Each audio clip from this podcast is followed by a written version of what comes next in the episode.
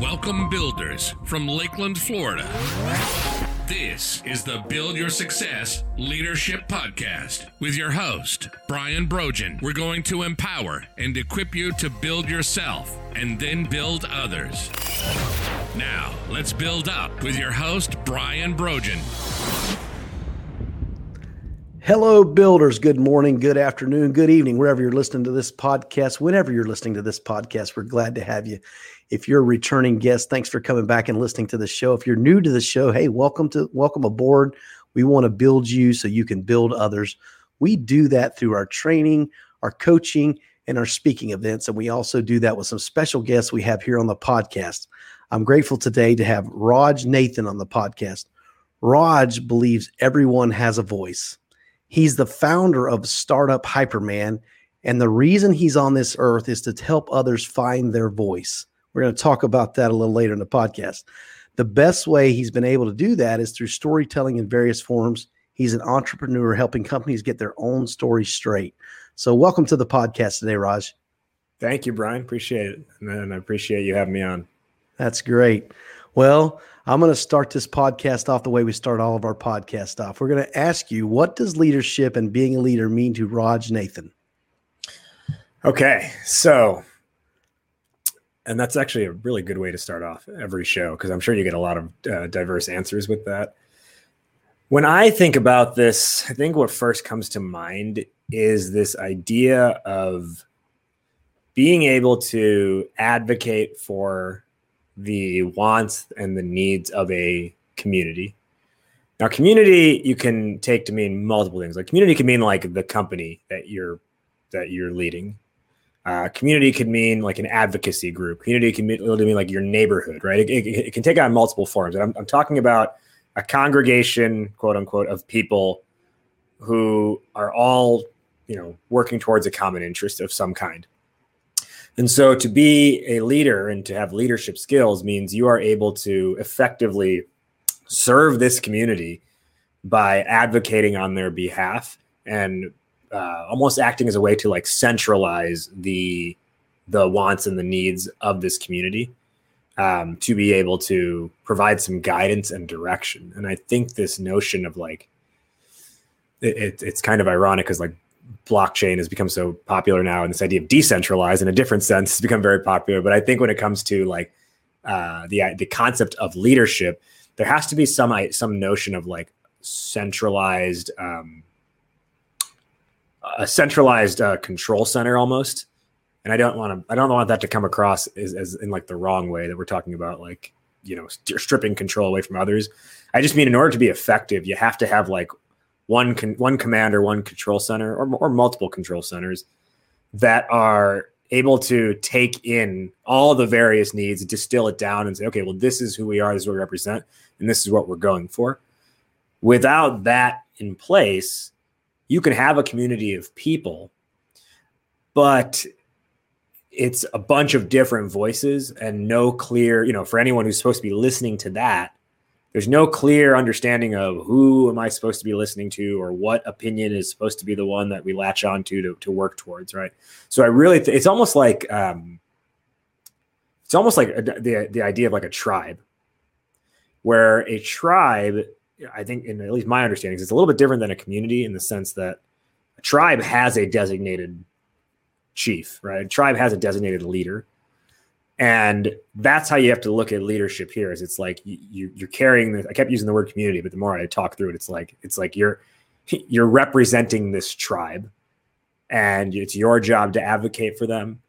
It's your job to even help them figure out what they should be advocating for themselves and ultimately i think all of this i'd be remiss if i didn't use the word service here right as a leader you are in service to this community to this tribe that is a great answer, Raj. And as you alluded to, we get a lot of diverse answers for this question.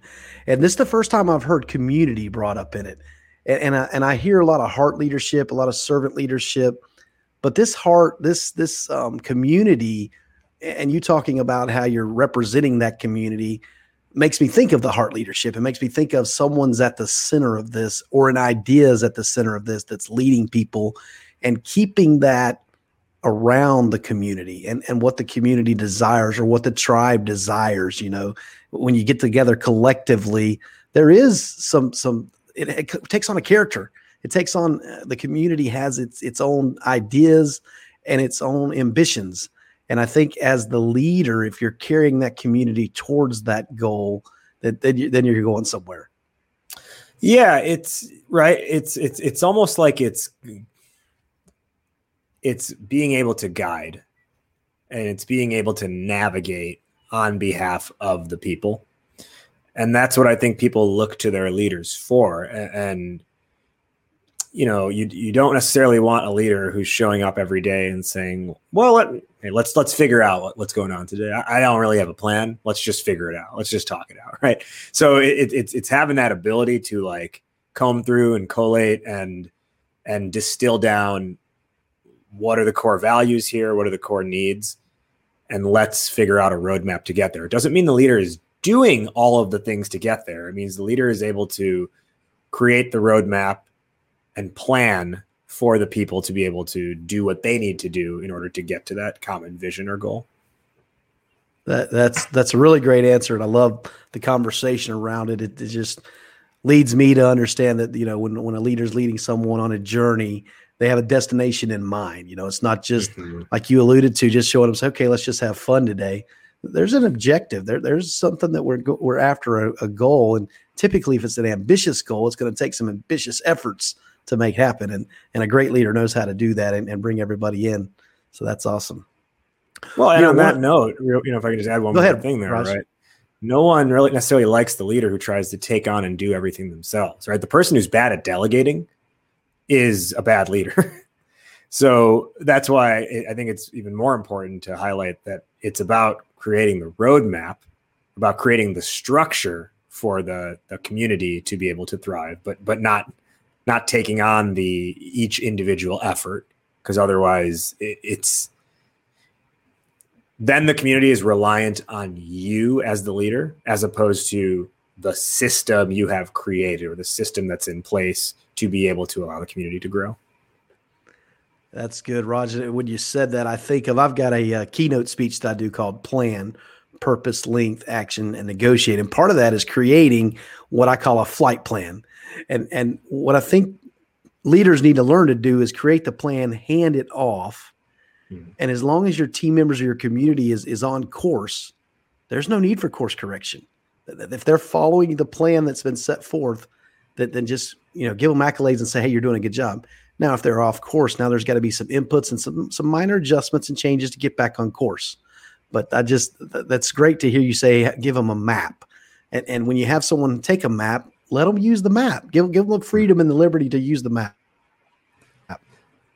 Well, and with that, you know, one of the things that makes me think of is, you know, whenever I'm working with companies and we're talking about like their communication, right? The first thing I always say, like, you know, my mantra is think like an entertainer. And the reason I say think like an entertainer is because the entertainer is very so so think about what an entertainer's goal is. It is to elicit emotional response, elicit an emotional reaction from their audience.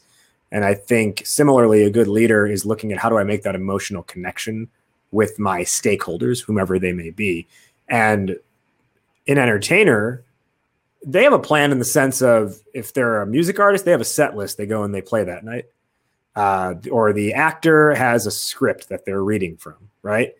And it's not to say you can never go off script or you can't have that awesome guitar solo but you can, but there is no going off script for that great improvisation in the moment and there is no amazing guitar solo without some set list or without some screenplay uh, you know already in place. And i think that speaks to what you're saying with the plan idea is you have like one path that there's this there's this agreed upon path but it does allow for some deviance based on the situation, knowing that you're still going to be able to ultimately get back to the path.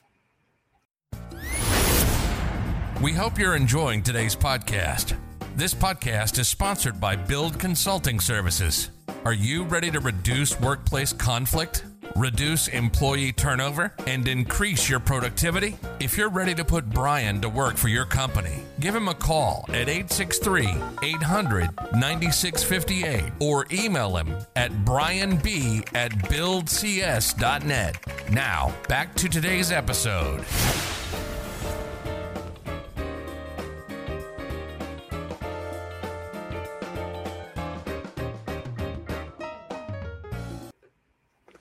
That's good. Yeah, that's that negotiation part of my plan is at times things are going to change. You got to be willing to negotiate that change. You know, hey, think think of the last year we've been in this COVID nineteen. There's been a lot of change that's had to happen, and you've had to negotiate your plan. Doesn't change the goal, doesn't change what you're after, but changing the way you go about it and the way you get there. And mm-hmm. so I think that's needs something that definitely people have to uh, think about. You know, you just talked a lot about communication. That leads me to the next point I want to talk to you about. You said here that communication, AKA how a CEO should communicate a big new idea, product change to the company or the external market. What are some ideas to help people communicate better and deliver these great ideas? But you know, speaking of change, a lot of people don't like change. So, how do you communicate that and get buy in? Yeah. So, the work that I do is really centered around how do you pitch anything to anyone at the end of the day, right? How do you pitch, whether it's your product, whether it's your vision, whatever it might be, how do you pitch that to your intended audience? And I think where you see a lot of friction is when you open with, well, here's what I need to see out of you all. Or I think I'm right. Just think of a hypothetical scenario here where a company CEO, for example, is communicating some like directional change to the employees and they open and they say you know here here's what i need to see from everyone. Here's what we're doing differently and here's why you need to here, here's what you need to do. It's probably not going to be received very favorably because it's so deeply rooted in like what do i as the ceo need? What are my wants and my needs? It doesn't take into account the stakeholders here. And this is where I come back to that notion of think like an entertainer, right? Be audience focused, see and speak from your audience's point of view. And so, you know, in my work, I've worked with with CEOs, with founders, with revenue leaders. I've even trained um, politicians on their messaging strategy in the past to how, for how to get constituents on board with something. And the the base formula I always like to share with them is what I call is okay. Well, what's your elevator pitch for this scenario. And and and I don't want to, people to hear that and think, okay, well, I'm never in an elevator with some, especially now, I'm never in an elevator with someone else, uh, and we're certainly not having a conversation. And that the idea is not necessarily like if you're in an elevator, it's how are you going to communicate your idea in 60 seconds or less to get people interested to want to learn more. And I think if you apply this formula, I'll share in a second. If you apply it, it not only is that 60 second soundbite, but then it's what you can build the deeper communication off of. It's what you can build your your presentation that unveils this new thing your company is doing. So you can build that off of. It's what you can um, use as the launch pad for like you know a debate on the topic if you're a politician, for example. And and so uh, the formula we always use as a starting point is what I call the Que pasa elevator pitch which uh, if anyone knows Spanish, they would know that que pasa means what's up or what's happening. And that's kind of what you have to do. You have to like level with your audience, tell them what's up. And what that represents is so que pasa, P A S A is the acronym, and that's problem, approach, solution, action. Problem, approach, solution, action. When you communicate in those terms, effectively what you're doing is providing context and frame of reference for the current landscape and the way things are and and the and whatever challenge has come up. But most importantly you are leading with empathy. And when you're able to lead with empathy then the first reaction you're going to generate out of that audience is this person understands me. They get it. They get what's going on here and that's going to make them more receptive to listen to your approach and solution, which is the next part of the KPASA formula, where you explain, you know, what you're doing about it or what, what your product is or, or what your new, you know, vision for the company is, whatever that might be. And then the action is like, okay, is the call to action. What, what do you want them to do about it? Right. So, you know, let, let's take for example, let's take an example. Um, let's say a CEO or a manager is needing to communicate a rebrand, right? Um, the company is rebranding to something else. The wrong way to go about this would be hey, everyone, here's our new company name. And, and here's our new company brand. Start using it. The wrong way to go about that would be to say, hey, everyone, um, I need to see better performance out of the company. So we're doing a rebrand. Start using it. The right way to go about that, if you apply the KPASA elevator pitch formula, is to open by saying, here's all the good things we've done, and here's some of the challenges that have come up with that. And we've we're seeing that if we keep going down this path, we're going to keep hitting this roadblock. And that's going to be a challenge because we've got these goals and we can't get there if we keep hitting this roadblock. So here's what here's what's going to happen as a result. And, and, and you know, here's our new company name. Here's what we represent now. Here's what we want you to be doing, you know, out in the field. Here's how you're going to represent us. And then your call to action would be like, you know, obviously it's like it's like so get on board with this, but it's like, and if we do this effectively, if you're able to be stewards of this new brand every day effectively, here's where it's going to take us.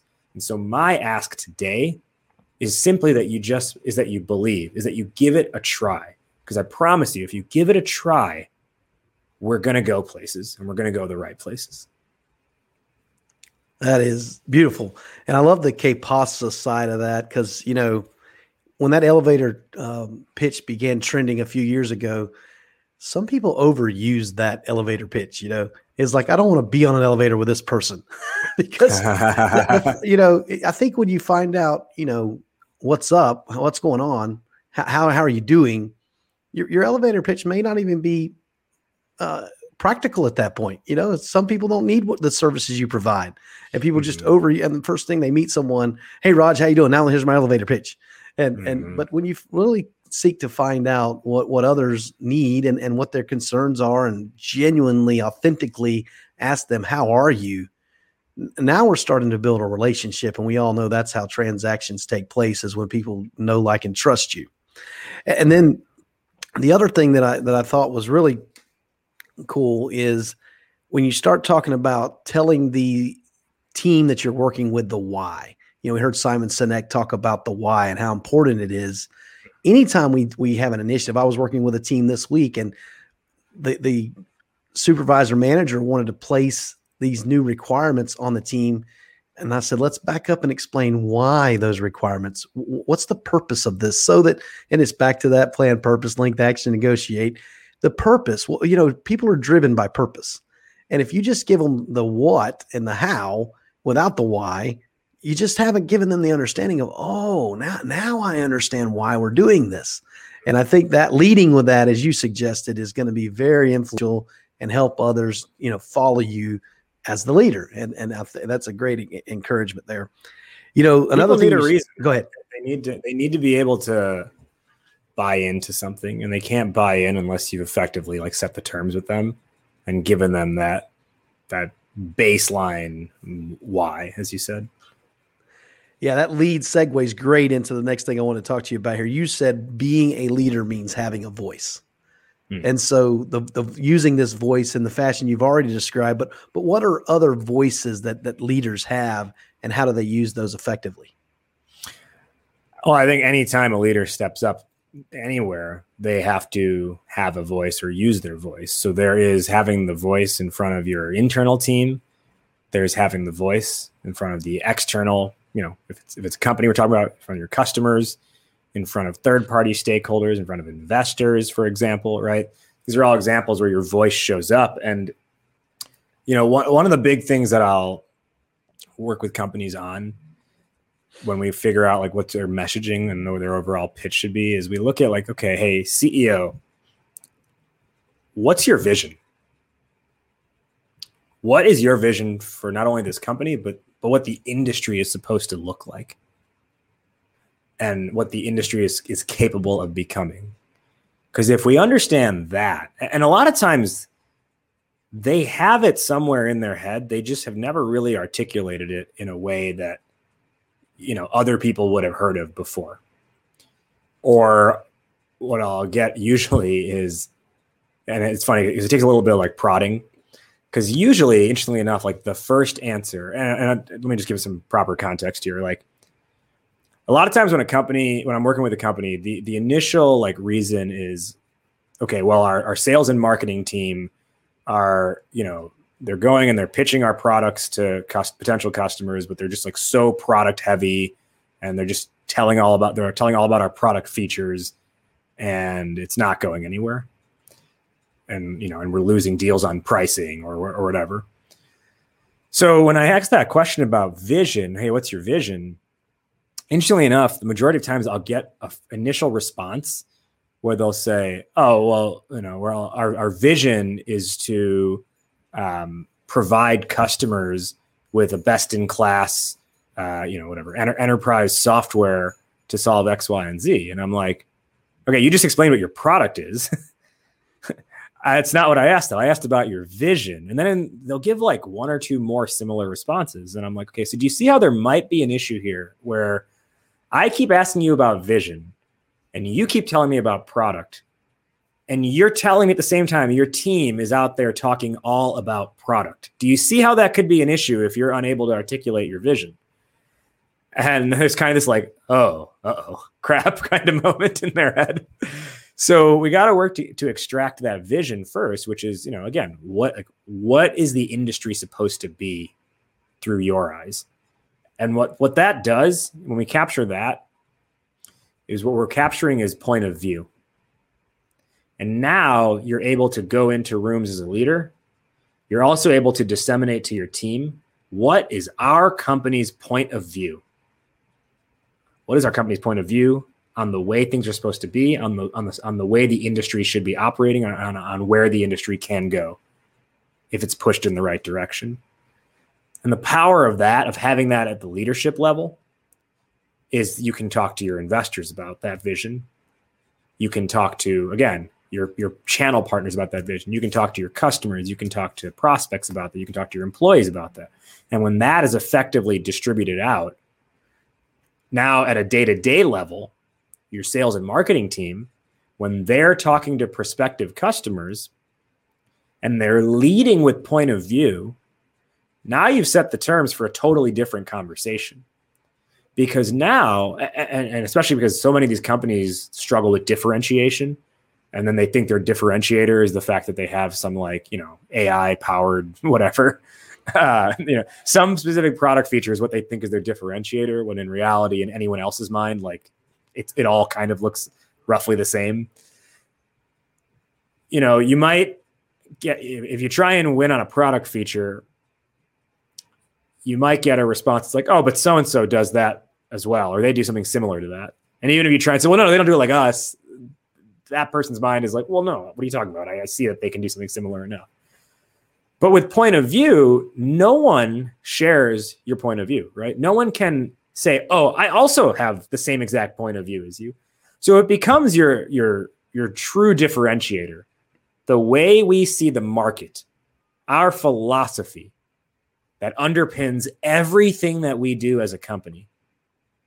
Right? No one else, can, no other company, no other leader can claim to have that same philosophy, that same point of view. And then not only has become your true differentiator, but then you start to win over customers, new employees who are being hired, additional stakeholders, et cetera, additional adding people to the community. You start to win them over on that belief system as opposed to trying to win them over on like a, a feature or a product or a very like tactile thing.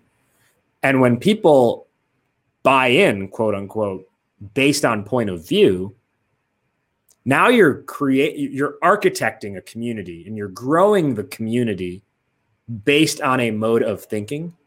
So now when people are buying in, what they're saying to themselves is, I know they may not have everything figured out today. Maybe that maybe the product isn't perfect today, but we got to get on board their rocket ship because no like like they they they see where it's all going and we got to make sure we're on board for that ride because they're going to take care of us. And that and that's how you build champion. You turn customers into champions. You turn investors into champions. You turn employees into champions. All of these people become stewards of the vision at the end of the day, as opposed to just people who are there working for you. Raj, that's great. And and I think about how a vision statement can be a filter for, for all people because you know there's so many distractions in business and in life. But if you have that vision clearly laid out as you as you said and define it, you can point back to it when people start to get off track. You can say, This is our vision. We agreed to this, and this is where we're going. And back to, you know, this is what we promised our investors. This is what the vision they bought into.